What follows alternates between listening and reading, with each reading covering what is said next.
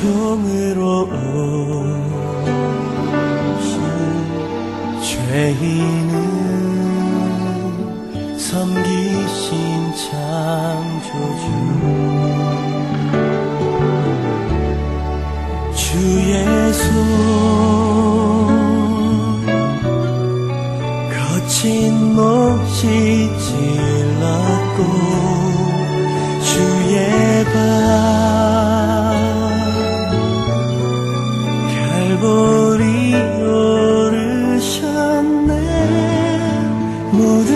내어주신 주님 우리의 발을 씻겼네.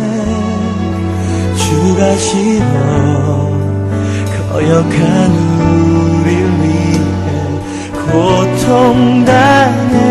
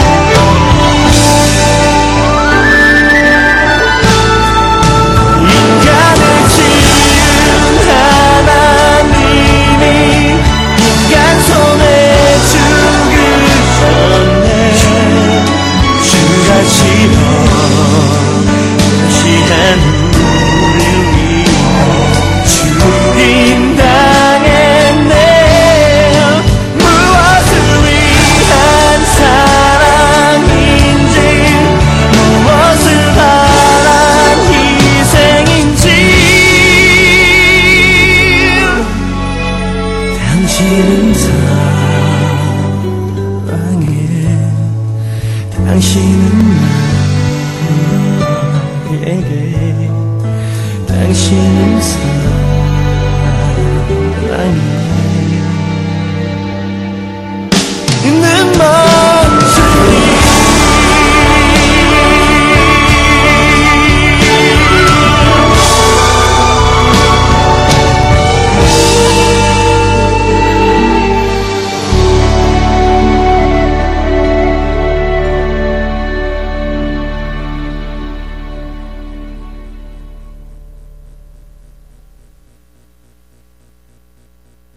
낙엽이 떨어지고 날씨는 추워지고 있습니다.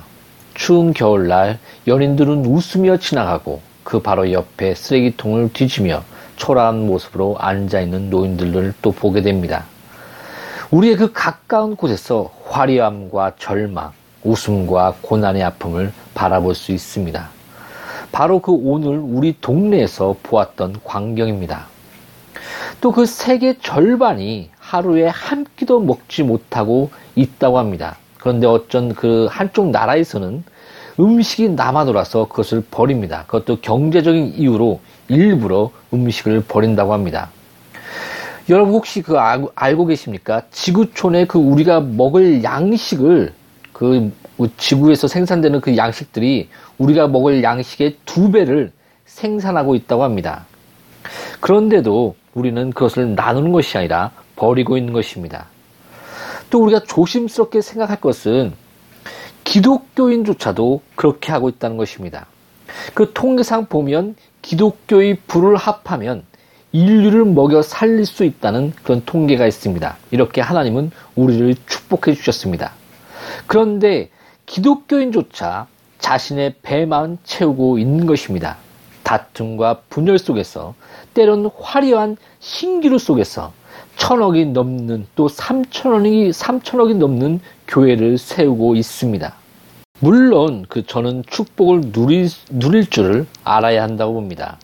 그 하나님의 사상이 그 배어 있는 유대인들을 보면 그 정통적으로 자신의 가족을 돌보며 그리고 또 넉넉하면 가까운 친척들을 돌보고 그리고 더, 더 나아가 이웃을 보살피는 것을 의무로 여긴다고 합니다.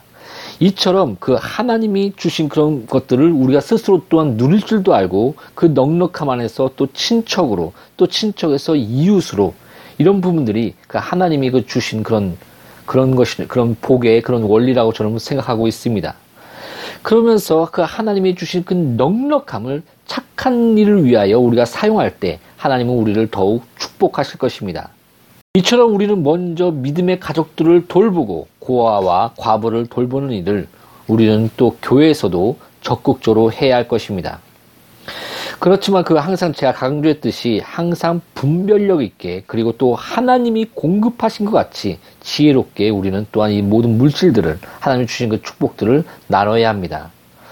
그 세상은 아니 그 가까운 이웃과 우리가 살고 있는 동네를 보아도 또 더 나아가 우리 자신을 보아도 그런 어둠과 아픔, 딜레마와 부조리, 고난과 고통을 바라보고 또 번뇌하고 또는 무의식적으로 스쳐가며 그 안에 우리가 머물고 있는 그 자신을 우리는 알게 됩니다.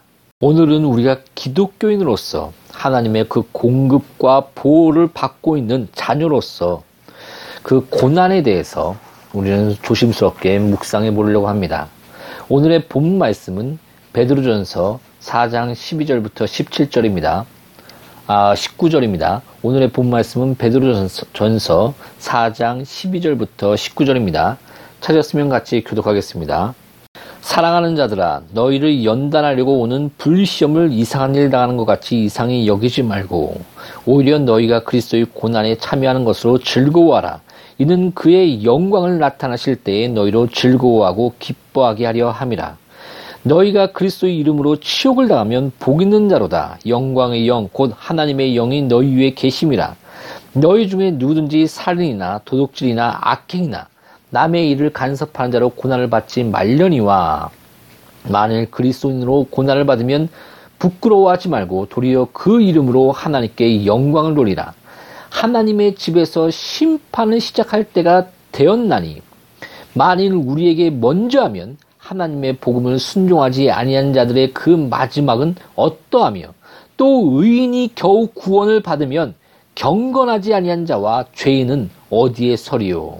그러므로 하나님의 뜻대로 고난을 받는 자들은 또한 선을 행하는 가운데 그 영혼을 미쁘신 창조주께 의탁할지어다. 아멘 사랑하는 여러분, 고난의 시작은 어디서부터 왔을까요? 오늘 성경은 그리스도 안에서 그리스도인이기 때문에 고난이 있음을 말하고 있습니다. 그리고 또 하나님 뜻대로 고난받는 자들이 있다고 말씀하고 있습니다. 그런 자는 부끄러워하지 말고 도리어 그 이름으로 하나님께 영광을 돌리라고 권고합니다.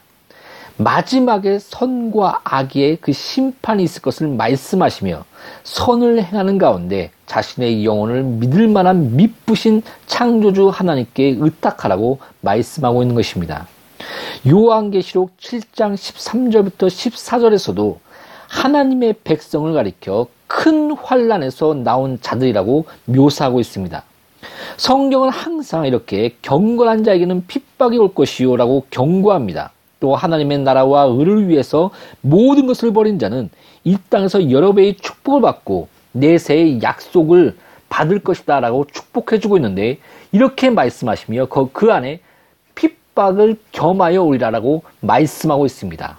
바로 그리스도 안에서의 고난, 큰 환란에서 나온 자들, 하나님의 뜻대로 고난을 받는 자들 이렇게 성경은 묘사하고 있습니다.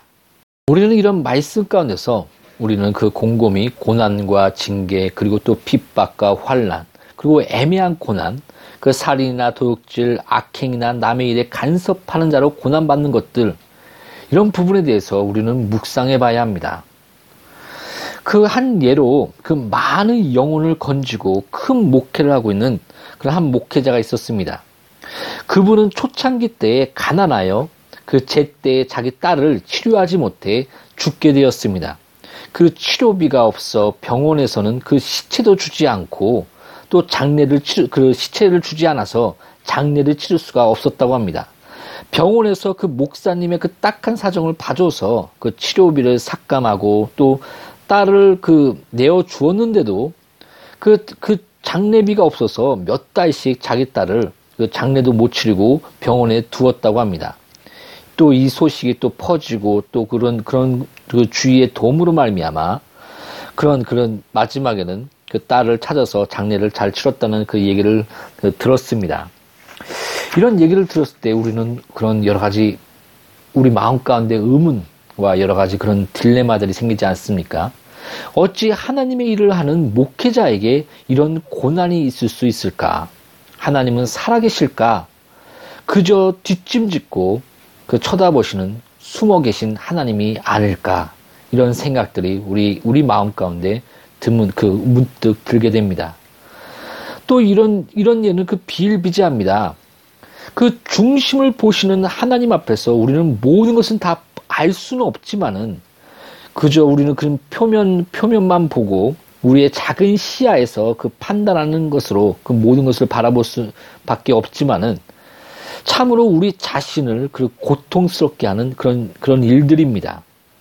또 어떤 목회자는 열심히 그 말씀을 준비하고 신실하게 살아와, 살아, 그, 살아가면서 그, 큰, 어느 날은 큰 교회에 천빙을 받게 되었다고 합니다. 또 천빙을 받고 나자마자 어떻게 그 병이, 병이 그 발병하여 그, 그, 마지막에는 그 돌아가셨다고 합니다.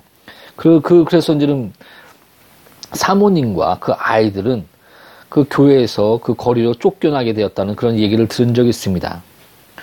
우리는 이런 현실 가운데서 이런 딜레마, 또 우리, 우리 그런 가까운 이웃과, 아니, 우리 자신의 일만 봐도 여러 가지 그런 부조리 같은 그런 환경에서 고난에 대해 우리가 어떻게 바라보고 믿음 안에서 묵상해야 할까, 이런 그런 고심들이 우리 가운데 그런 들게 됩니다. 그렇게 쉬운 것 같지만 현실 속에 믿음의 그 꽃을 피우며 그리스도의 그 아름다운 향기를 품어내는 것은 그리 녹록하지 못합니다.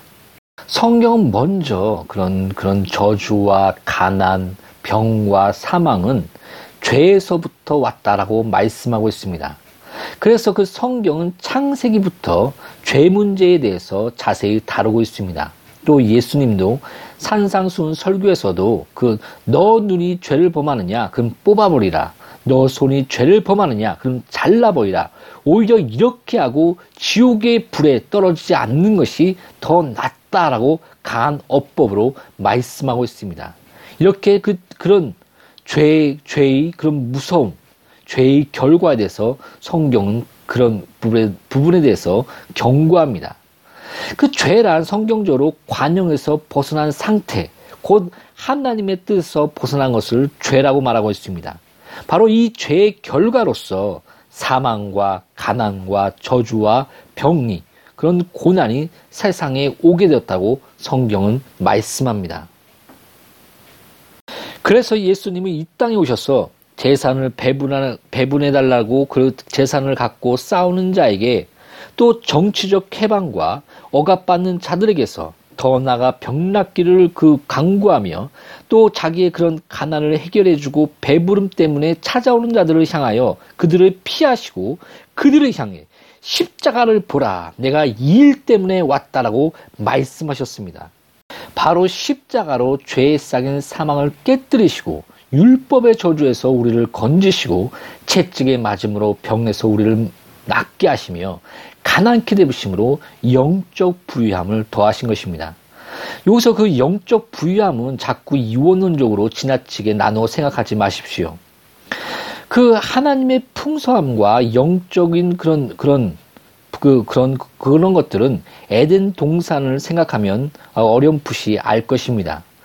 육체적으로도 또 영적으로도 정서적으로 풍성함이 넘치는 것이 바로 에덴 동산이었습니다. 그보다 더 그리스도 안에서 또 십자가의 그 회복 안에서 하나님의 영광에 이르게 한 것이 바로 하나님의 은혜요 하나님의 그 십자가인 것입니다.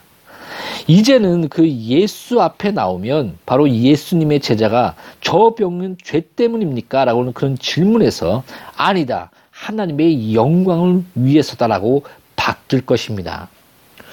우리는 이제 이런 십자가 안에서의 그 회복과 그리스도 안에서의 그 영광과 보호 안에서 다시금 그런 고난이라는 그 현실에 대해서 우리는 생각해 봐야 합니다. 우리는 고난이라는 현실에 마주칠 때 우리는 당황합니다. 시편 73편의 그 시편 기자처럼 나는 날마다 곤고하나 세상 사람들은 아니 죄에 찌들어 사는 사람들이 배가 기름지고 또 죽을 때도 웃으며 죽는다고 그런 그런 딜레마 속에서 고통 속에서 외치게 됩니다. 이런 딜레마 가운데 하나님 앞에서 성전 앞에 엎드립니다. 그리고 이렇게 시편 그 기자는 말합니다. 시편 73편 12절부터 23절을 읽겠습니다. 볼지어다 이들은 악인들이라도 항상 평안하고 재물은 더욱 불어나는도다. 내가 내 마음을 깨끗하게 하며 내 손을 씻어 무지하다 한 것이 실로 헛되도다. 나는 종일 재난을 당하며 아침마다 징번을 받았도다. 만일 내가 만일 스스로 이르기를 내가 그들처럼 말하리라 하였더라면 나는 주의 아들들의 세대에 대하여 악행을 하였으리이다. 내가 어쩌면 이를 할까 하여 생각한즉 그것이 내게 심한 고통이 되었더니 하나님의 성소에 들어갈 때에야 그들의 종말을 내가 깨달았나이다. 주께서 참으로 그들을 미끄러운 곳에 두시며 파멸에 던지시니 그들이 어찌하여 그리 갑자기 황폐되었는가 놀랄 정도로 그들은 전멸하였나이다. 주여 사람이 깬 후에는 꿈을 무시한 같이 주께서 깨신 후에는 그들의 현상을 멸시하시리이다. 내 마음이 산란하며 내 양심이 찔렸나이다. 내가 이같이 우매 무지함으로 주 앞에 짐승이 오나 내가 항상 주와 함께하니 주께서 내 오른손을 붙드셨나이다. 아멘. 오늘 본 말씀도 베드로전서 4장 17절부터 18절에 하나님의 집에서 심판을 시작할 때가 되었나니 만일 우리에게 먼저 하면 하나님의 복음을 순종하지 아니한 자들의 그 마지막은 어떠하며 또 의인이 겨우 구원을 받으면 경건하지 아니한 자와 죄인은 어디에 서리요 이렇게 말하고 있습니다. 여러분 반드시 기억하십시오. 하나님은 사랑이십니다. 그러나 하나님은 공의의 하나님이십니다. 반드시 마지막에 심판이 있음을 기억하십시오. 요한계시록 22장 11절부터 12절에 불의를 행하는 자는 그대로 불의를 행하고 더러운 자는 그대로 더럽고 의로운 자는 그대로 의를 행하고 거룩한 자는 그대로 거룩하게 하라. 보라 내가 속히 오리니 내가 줄 상이 내게 있어 각 사람의 그가 행한 대로 갚아주리라. 아멘. 이렇게 말씀하고 있습니다. 반드시 하나님의 심판이 있음을 기억하십시오. 그리고 또 그 더 나아가 하나님의 상이 있음을 기억하시기 바랍니다. 우리는 그 야고보서 5장 13절의 말씀처럼 고난이 오면 기도하며 즐거운 일이 있으면 찬양해야 할 것입니다. 우리의 연약함을 알고 죄를 멀리하며 그리스도의 고난에 즐거이 동참해야 할 것입니다. 그리스도의 고난에 동참한다는 것이 무엇입니까? 바로 교회의 그 하나님이 세운 그 교회를 그리스도의 말씀으로 거룩하게 세워주는 것이 아닙니까? 죽어가는 영혼에게 복음을 전하며 넘어진 영혼을 진리로 위로하고 세워주며 악한 영혼을 향해 회개를 촉구하고 죄에서 멀리하게 하는 것이 아닙니까? 예레미야 9장 24절의 말씀처럼 이 땅의 사랑과 정의와 공의를 행하는 하나님을 알고 그 앞에서 겸손히 경건의 삶을 사는 것이 아닙니까? 하나님은 지금도 살아계십니다. 그리고 지금 우리와 함께 이 땅에서 사랑을 또 정의와 공의를 행하시길 원하십니다. 이럴 때 고난은 우리에게 유익이 될 것입니다. 세상이 감당하지 못하는 믿음의 승리자가 될 것입니다. 이 땅의 고난은 잠시 잠깐입니다. 또한 그리스도 안에서 갚아주실 것입니다. 꿈에서 일어난 것 같이 곧 떠오르는 태양 가운데 아침의 안개인 것입니다. 그 창조자를 기억하십시오. 선을 행하는 가운데 십자가로 거룩과 의로 회복하신 신실한 하나님 아버지께 우리의 영혼을 의탁하십시오. 나와 양누리 교회 공동체와 설교를 듣는 모든 분들이 이런 축복된 삶을 사시기를 예수 이름으로 축복합니다.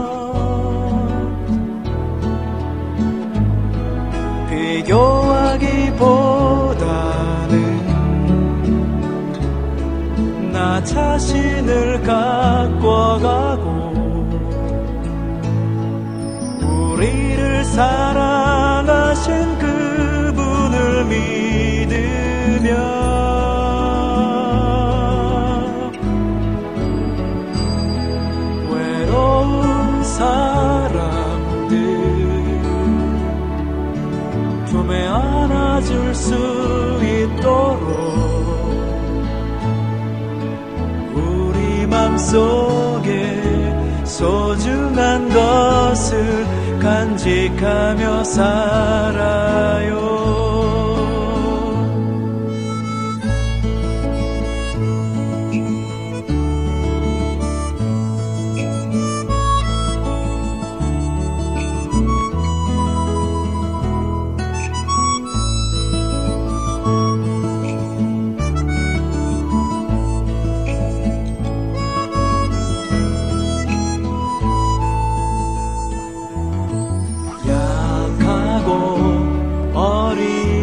어리석은 나 자신을 본다 해도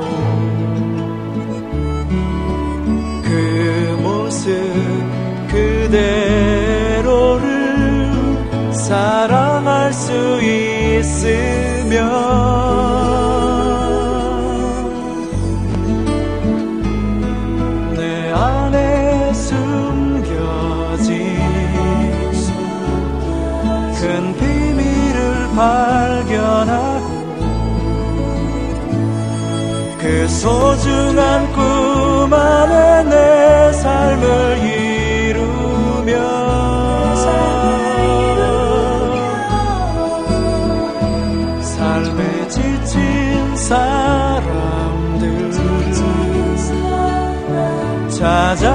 쉬어가도록